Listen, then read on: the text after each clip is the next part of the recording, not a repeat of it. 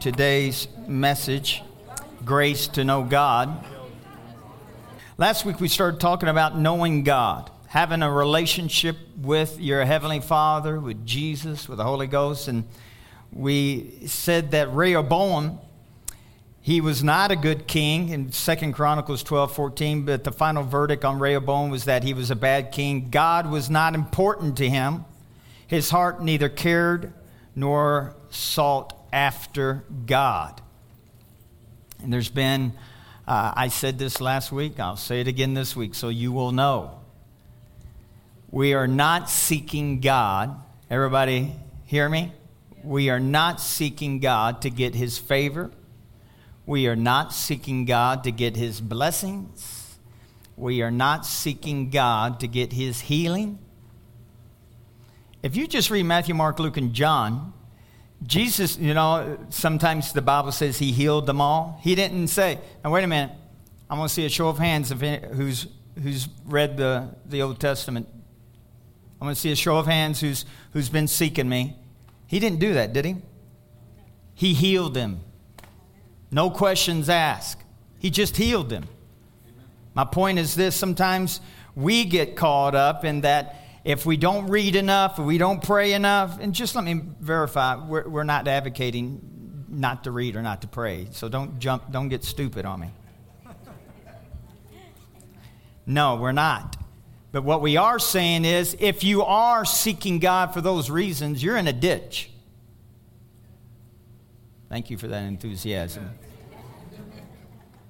I do not seek God to get more holy, to get more righteous. I do not seek God to get more peace, to get more uh, favor with Him, to get His blessings. The moment you and I got born again, are you listening? You got all the favor, all the blessings, all of the promises, all of the goodness of God came on you and inside you. That day has never left. Never, never left you. That's good news. We've been talking about uh, having a relationship with God, and I know there's been times in my life it's just, have you ever just done self effort, willpower? Bless God, I'm going to pray an hour today if it kills me. I'm sure God was happy about that. We do. We, we've done that in the past, you know. I'm going to really seek God no matter what. I'm just going to make sure, you know, I'm going to do this. And it's all willpower. And, and you can do that for a little while, but then after a while, you just, the willpower fades away, and so you're, you're back to where you started from.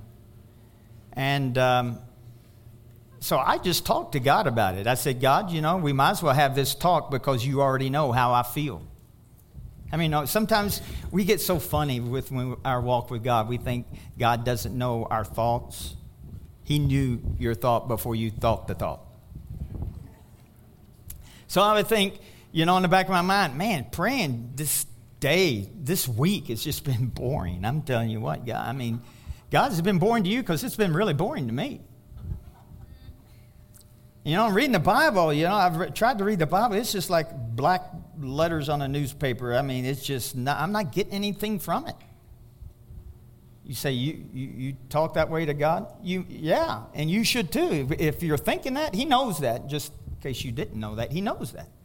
So I say, God, I, I just, I know that's not the way that it should be. It should not be that way. Would you agree? So I'm asking you for your help. And so we're going to talk today about grace to know God. There is grace in every area of your life, but I did not realize that God, He says, Mike, I've got grace for you to even seek me to know me, to worship me, to read the word. There's grace for me, for even having a desire to read the word, to pray. There's grace for all of that. I go, sign me up. And so in Psalms chapter 10, verse 17, it says, Lord, you've heard the desire of the humble. So what was I doing? I was being humble before God. I was saying, God, you know, I don't really have a great desire to seek you. That is being humble before God. And then it says, You will prepare their heart. Who's going to prepare their heart? God. The you is God there. God will prepare the heart. You will cause your ear to hear. So God says, I'm going to prepare your heart and I'm going to prepare my ear to hear what you're going to say to me. I think that's awesome. God wants me to have help in seeking Him. I need help. How about you? I need help seeking God. I need help in having a relationship with God. God says, I got grace for that. That's good news. Because there's been so many times that, you know, we just think, well, I, I can do this. I don't really need help in that area, Pastor. I'm a pretty spiritual guy. And so uh, I'll just say that I don't know who quoted this, but this is a great quote. It says, We won't come to the revelation of grace till we come to the end of ourselves. I'm going to say it again. That's a good quote. I didn't come up with that, but I wrote it down. We won't come to the revelation of grace. How many know grace is a revelation? People, I used to say, Yeah, I know about grace, but I didn't have a revelation of grace. And you won't come to the revelation of grace till you come to the end of yourself. You know what I mean by that. You know, sometimes we think in our gifting, you may be gifted in a certain area, which was given by God, by the way. And you say, well, you know, in my gifting, I, I really don't need help from you in that. We don't say that, but we act that way. Well, when you and I do that, we turn off the spigot of grace for, for, to get help in that area because there's grace flowing all over you, in you 24 7 all the time. God's not turning off any grace, He's not withholding grace from you. And so there's no, you don't ever have to beg God, give me more grace, please. Why are you? So you think He's withholding it. He's not. Colossians chapter 2, verse 6. Colossians 2 6 says this As you therefore have received Christ Jesus the Lord. How did you receive Jesus? By faith, but it was because of grace. Says Paul says it's by grace that you're saved. Don't let anybody boast in their works. It's because of the grace of God. So we got born again by the grace of God. It says, As you therefore have received Christ Jesus the Lord by this grace, so walk in him. In other words, have your daily lives the same way that you had when you received Jesus. You received Jesus by grace. Most Christians take the grace to get saved, to get born into the kingdom of God, and then we think we don't need the grace afterwards. But he's saying afterwards, you should keep walking in the same grace you, were, you received when you got born again. It's grace before Jesus, it's grace after Jesus, it's grace. Grace, grace, God's grace. In Isaiah chapter 50, verse 7, it says, For the Lord God will help me. Therefore, I will not be disgraced. Therefore, I have set my face like a flint, and I know that I will not be ashamed. In other words, he says, I set my face like a flint towards you, Father. But before he said that, he says, God's going to help me. So every day, I just thank God that He's helping me to have a relationship, to think about Him, to meditate upon the, the, Word, to think about Jesus, how much He loves me, how good He is, that He is the most awesome Father that ever was or ever could be. He's the Father of all fathers. Jeremiah 10 23 says, O Lord, I know the way of man is not in himself, it is not in man who walks to direct his own steps. So, this is the Kentucky version of this. Man ain't smart enough to know what to do with his life. So you need help. You need help. You need help with your life. I need help with my life. And God says, I can give you all the help you need. Humility is a main ingredient in preparing our heart for God so He can flow in your life, so He can help you. I need help, God, in every area of my life. And one of the areas I need help with is just seeking Him, having a desire for God. Oh, this is so good. Psalms 10:4 says, "In his pride the wicked does not seek him, In all his thoughts, there's no room for God. There's been times in my life I just don't think about God because there's no room for him because I got all of my stuff inside. But it's humility that says, I need help. God wants to help you, and He wants you to know that He's available 24 7, and He wants to help you. There's grace for help in seeking God. John 15 2 was a scripture that troubled me for a long, long time, like most of my life. John 15 2 says, Every branch in me that does not bear fruit, He takes away. I don't know about you, but does that sound like good news? Does that sound like we ought to be a little bit fearful? He didn't say takes you out to McDonald's. He says takes you away, which I, I, don't think we're going to McDonald's on that scripture. I shouldn't have said McDonald's. How about Red Lobster? That sounds a little better.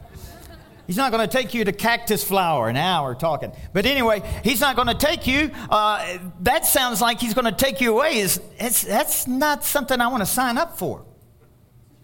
Does that sound like a good thing? It says, In every branch that bears fruit, he prunes that it may bear more fruits. But if you're not bearing fruit, every branch of me that does not bear fruit, he takes away. So I looked that up in the Greek. And this is a mistake in the King James Bible.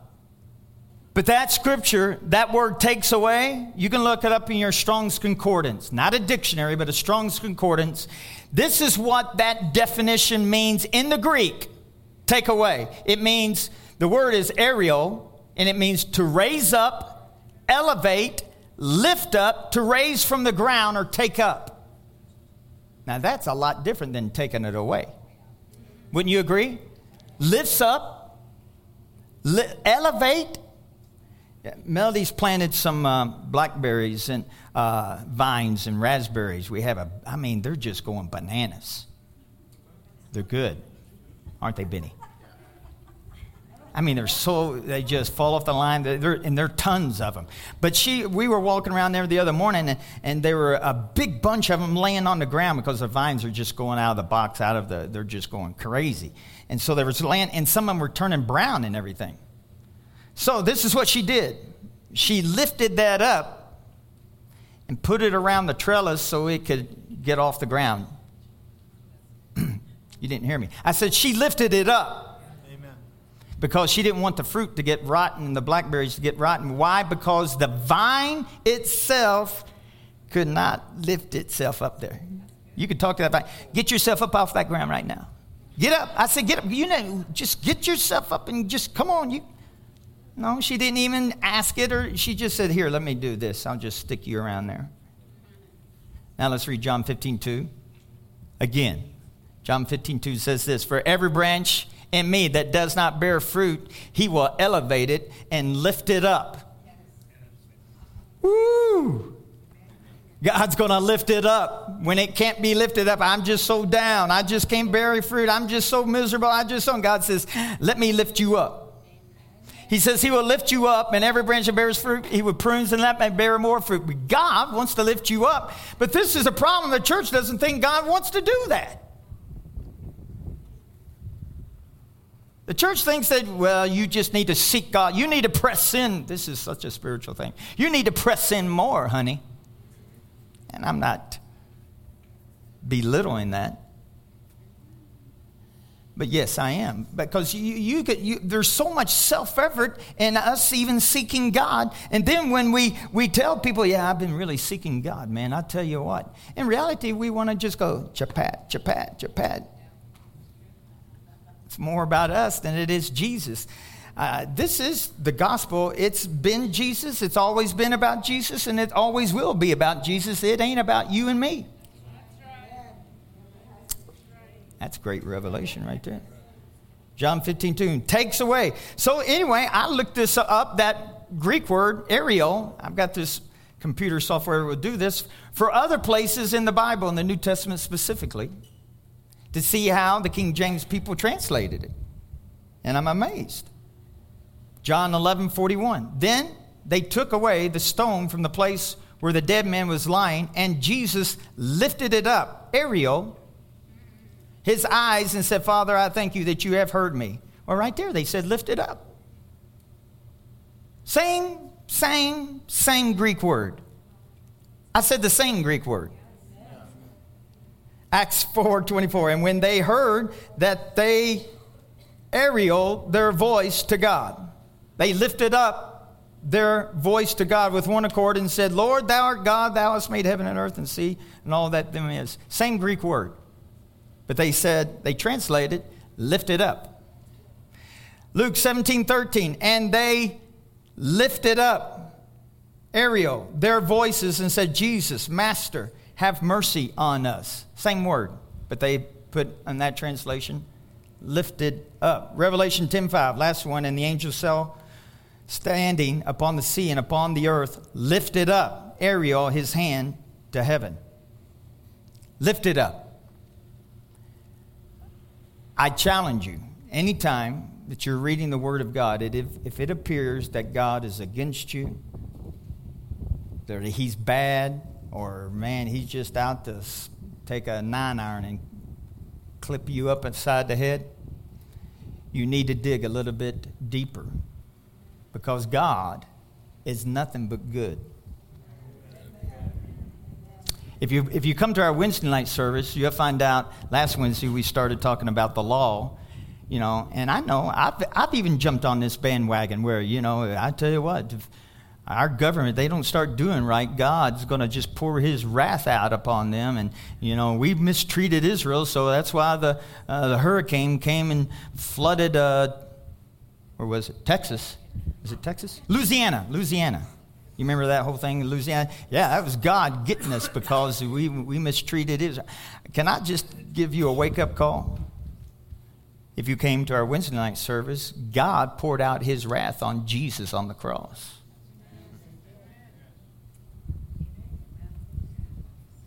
And the next time that the world will see his wrath is when we're gone.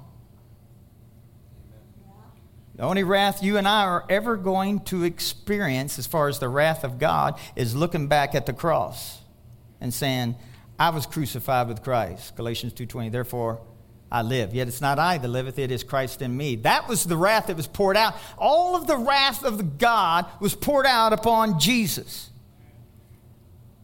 So don't don't say, you know, so and so. I mean, they don't do right. They're not right. God's going to get them. He's already got everything by putting it on Jesus. Okay, moving on to John chapter 20. We're all wanting a relationship with God, I believe. But I know in the past, it seems like it's easy to fall into our flesh, the sense realm, to have a relationship with God. You know, if you if you ever been in meetings, you know we've been in church most of our lives, and so we've been in we've been in some wild and crazy meetings where you see things happen and and stuff happens, manifestations and stuff, and and I think that's all good, but you can get trapped into that and thinking that that's the way that we should have a relationship with God. God, I want to feel you. I want to see you. I want to see an angel. I want to do this. And, and it's, we base a lot of stuff on taste, touch, feeling. And so, this scripture in John chapter 20, verse 27, Jesus was raised from the dead. All the disciples, you know, were talking about Jesus being raised from the dead, but Thomas goes, I don't believe he's raised from the dead.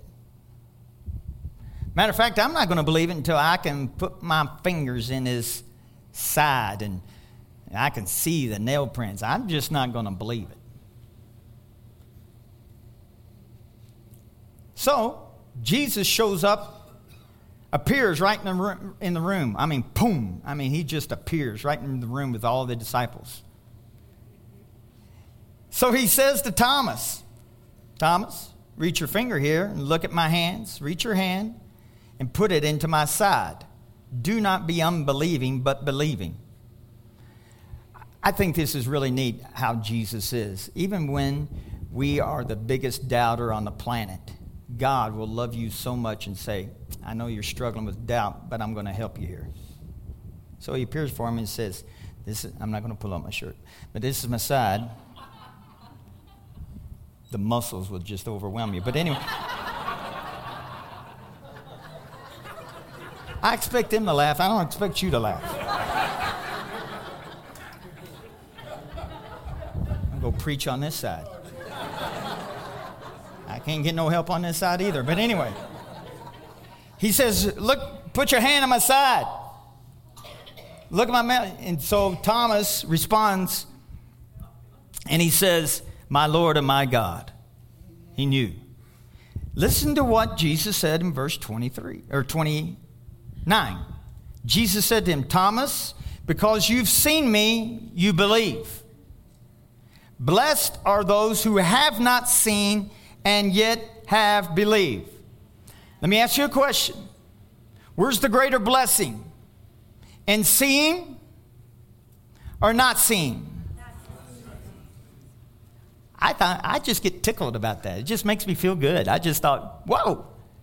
Because you know, we want to see stuff. Lord, show me. Give me a sign. I want a sign. I want a sign. Sign, signs everywhere, a sign. I want a sign. And we don't realize it, but we're jumping in the same boat with Thomas. We are jumping into, and God says, blessed, blessed are those who have not seen and yet believe. So if I don't feel God's love, you've ever not felt like, I mean, there's sometimes I felt like uh, 150 pounds of sin on a popsicle stick. I think God is nowhere around. That's the way I feel. But this is why God says I'll never leave you nor forsake you. So it doesn't matter how I feel, what's going on in my life, what I have done, God is with me. Amen. If you believe that, you know, God doesn't, He's not just with you when you're in church. He's with you everywhere you go. Everywhere you, you, your feet go, God's feet goes. He's with you all the time, no matter what. And if you believe that, if you believe that, you are blessed. Man. Jude 20, 21. There's only one chapter in Jude. This is a popular scripture. I heard this ever since Bible school, and it's a great scripture. But you, beloved, building yourselves up on your most holy faith, praying in the Holy Spirit. And so, praying in tongues. we are taught that if you want to just build yourself up, you can just pray in tongues, and that's truth. There's, that's a fact. But that's not the end of that scripture. There's a comma. But I don't know about you. I've never, every just about message to my knowledge that has been preached, they stop right there. They stop right there. But that's not the end of that thought. Verse 21 says, Keep yourselves in the love of God, looking for the mercy of our Lord Jesus Christ unto eternal life.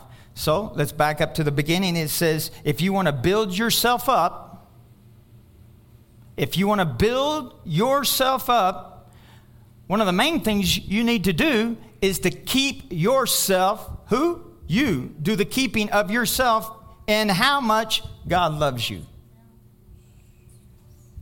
Whoa, man. That takes faith because you do things, I do things that we think God can't love us. You know, you do something stupid, you just flat out sin, I mean, it's not gray sin. I mean, you think, well, it's not that bad. No, it's sin. And you think, oh, I don't know how God can love me. This scripture says you need to build yourself up. And the way to build yourself up, by faith. That's where faith really, I'll tell you what, it'll stretch your faith. When you really mess up, it stretches your faith to think, God loves me. Right now, right now, right now. The Bible says, even before you were a sinner, I mean, before you were saved, while you were yet sinners, Jesus died for you. That's called love 101. So keep yourselves in the love of God. You are the one who's supposed to do that. You and I need to remind ourselves really on a daily basis that God loves me, God loves me, God loves me, God loves me. And it's not based on your performance or my performance. He loves you no matter what's going on in your life.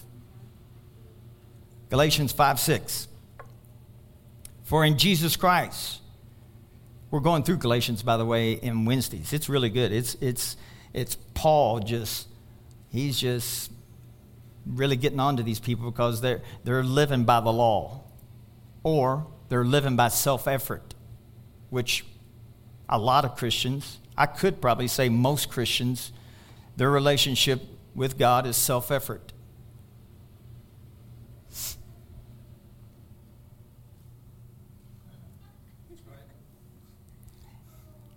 Jesus don't like that. Your effort your effort cannot pay for anything that God has already provided for.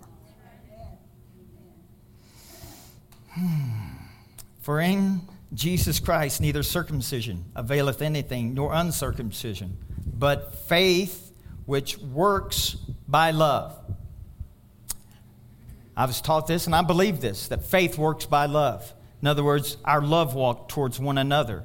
If I treat you good, if I treat you how Jesus would treat you, it causes my faith to work.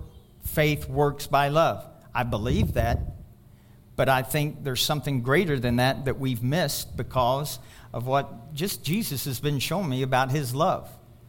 It's not our love, it's God's love.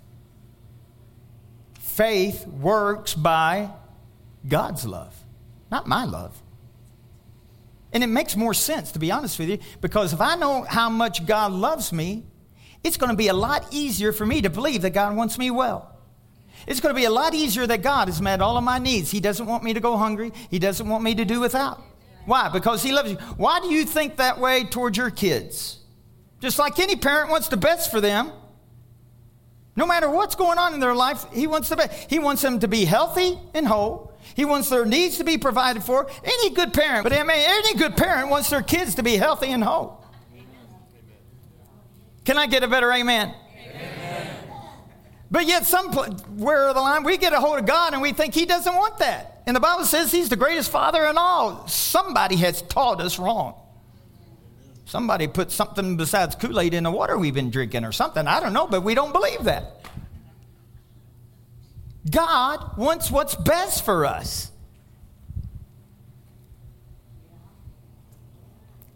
And if we understand how much He loves us, it's going to be easier. Listen to me now. It's going to be easier if you have a greater revelation of how much God loves you to receive healing that He's already provided for you 2,000 years ago. Now, listen, if you're struggling in that, I, and I have in the past before, you really, the devil will jump on your bandwagon and try to make you feel condemned. Um, God, I just didn't get it. He's talking about healing, but I just don't get it. I don't get it. I don't get it. Man, don't get condemned. Don't even feel bad. I tell you what. And then people say, Well, should I go to the doctor? If you ask me that, you better be going to the doctor.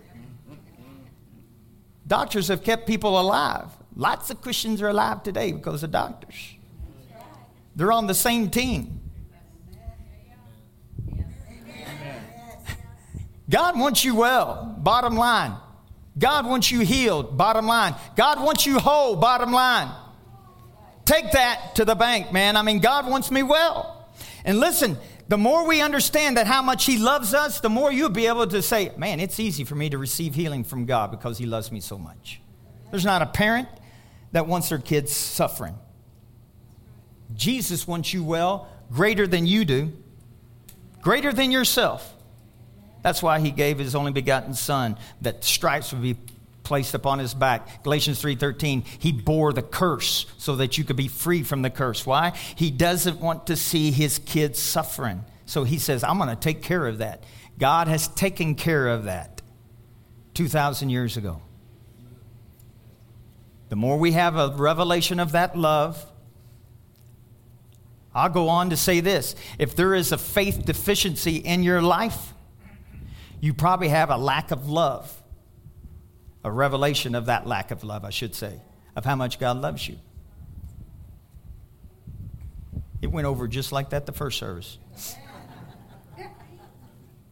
got real quiet.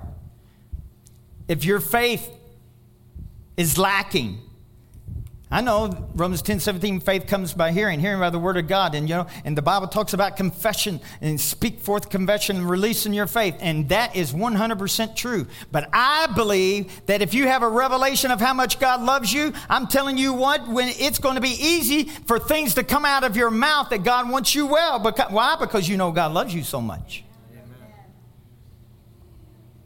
I truly believe that the church including this guy right here, has missed it in my past. Don't fall out of your chair. You know, just seeing people, I tell you what, you people, we, we need to live right. We're not living right. We just need to do right. You know, and we need to press sin. And I tell you what, we need just to stay away from sin. And, and we need to be holy. And you, we do. And everybody would go, hey, man, that's right, Pastor. We're missing it. Let's God. Let's live holy. Let's be righteous. And it sounds so good and so religious. And yet, all of those sermons, people still struggle in sin.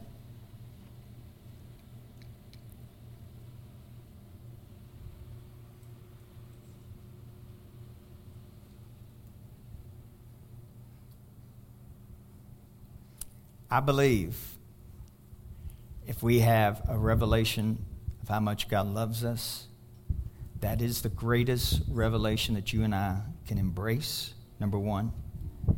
It should be the number one thing in our life that we ask God for help. Should be the number one thing in our life, even, I know you're going to fall out of your chair on this, and even above trying to live right.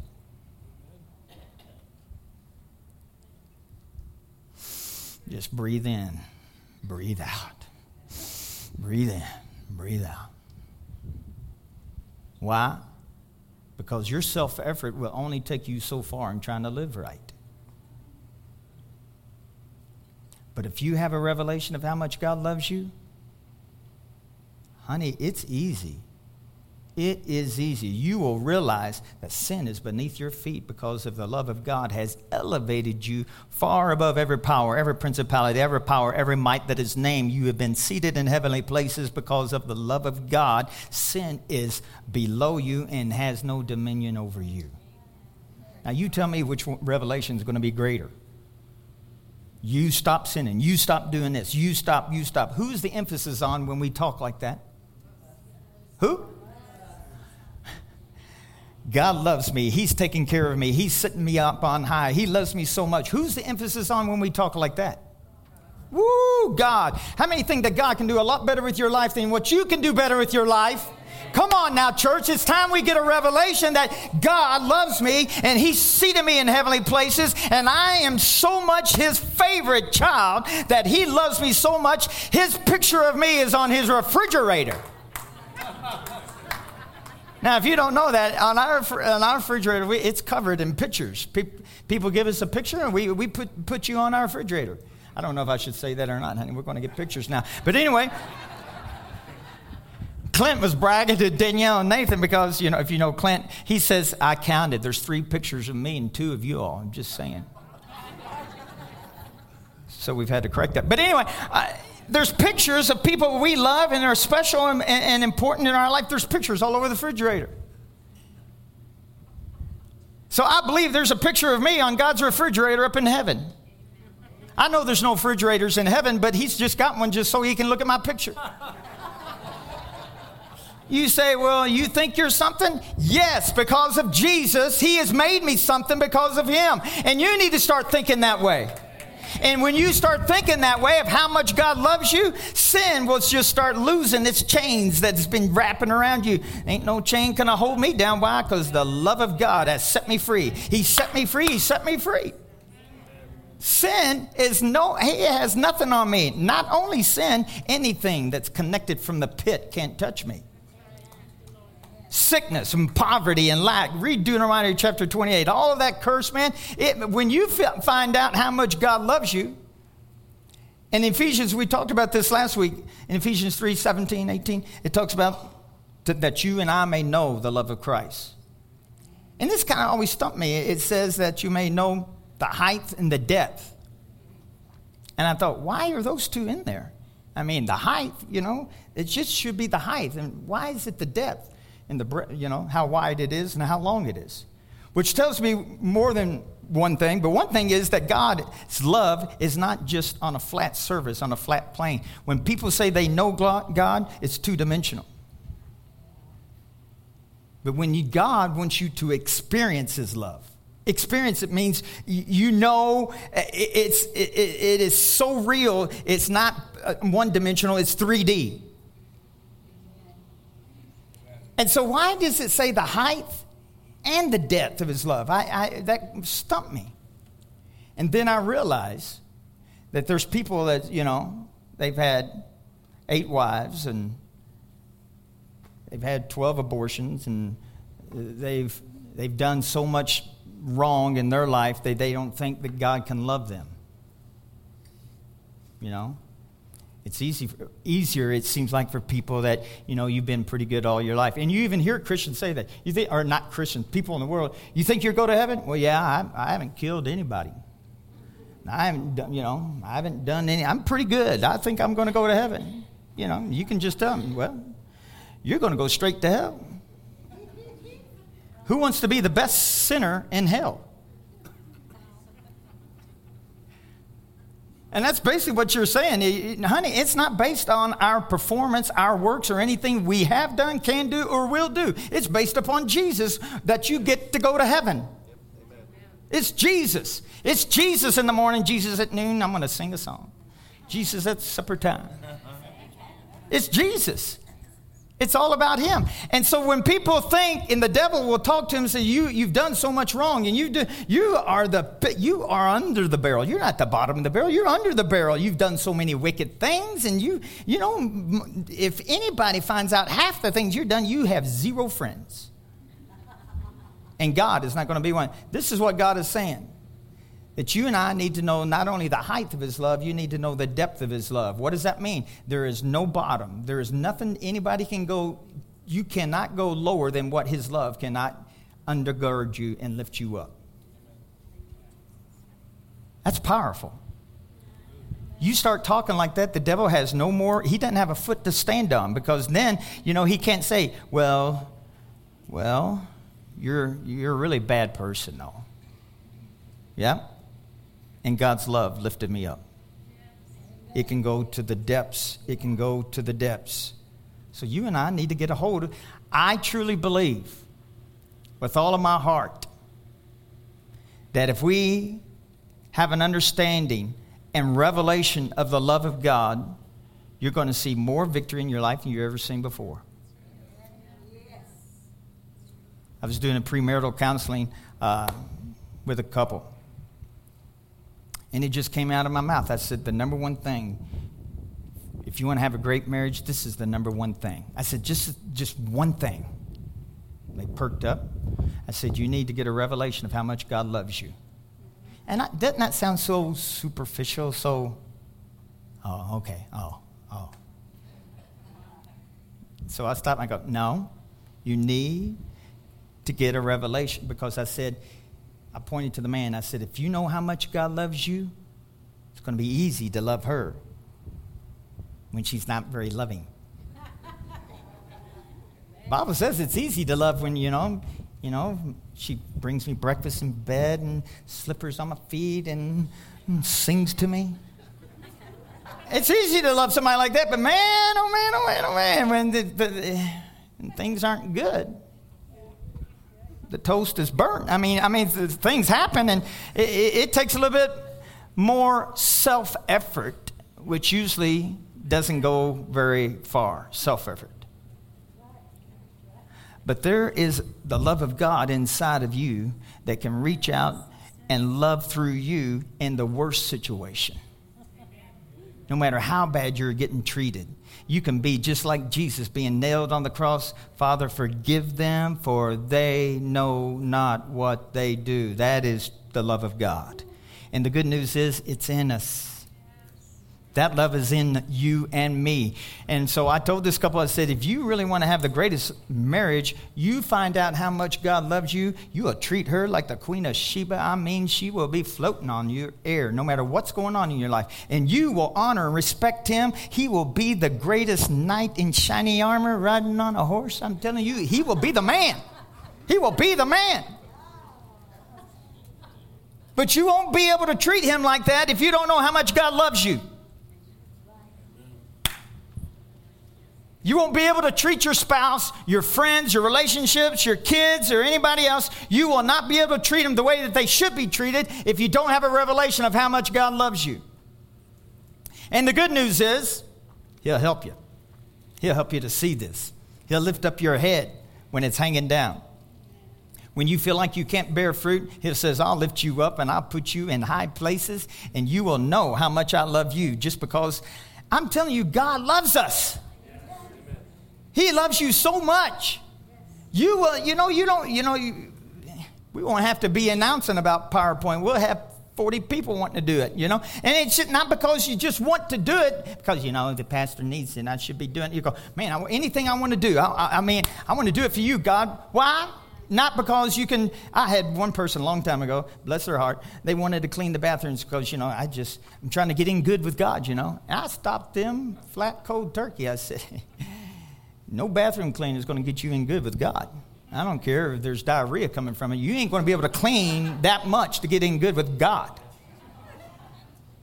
I can get my point across. I said it's Jesus that gets you in good with God, not doing PowerPoint or anything like that. But this is the difference. When you find out how much God loves you, you go, man, I just want to, ooh, I, want to do something. For, I just want, I just want to love God, and I can do that by cutting grass or doing everything. I just want to, just, I love God. That's why when I start loving her, I just want, let me do the dishes. I don't do the dishes so she thinks that I, am having to prove myself. I do it because I love her. Are you out there? You see the difference? We shouldn't be doing things, works for God to get him to love us. No, I do I do stuff because oh man, he loves me so much. Yes. He's given me everything that pertains to life and to godliness, second Peter. I've been praying this for you all. I pray this for my, my blood family, but I've been praying this for my church family. Ephesians 3, you ought to pray this as well. Ephesians 3 16 through 20. That the eyes of your understanding will be enlightened, that you may know how much God loves you.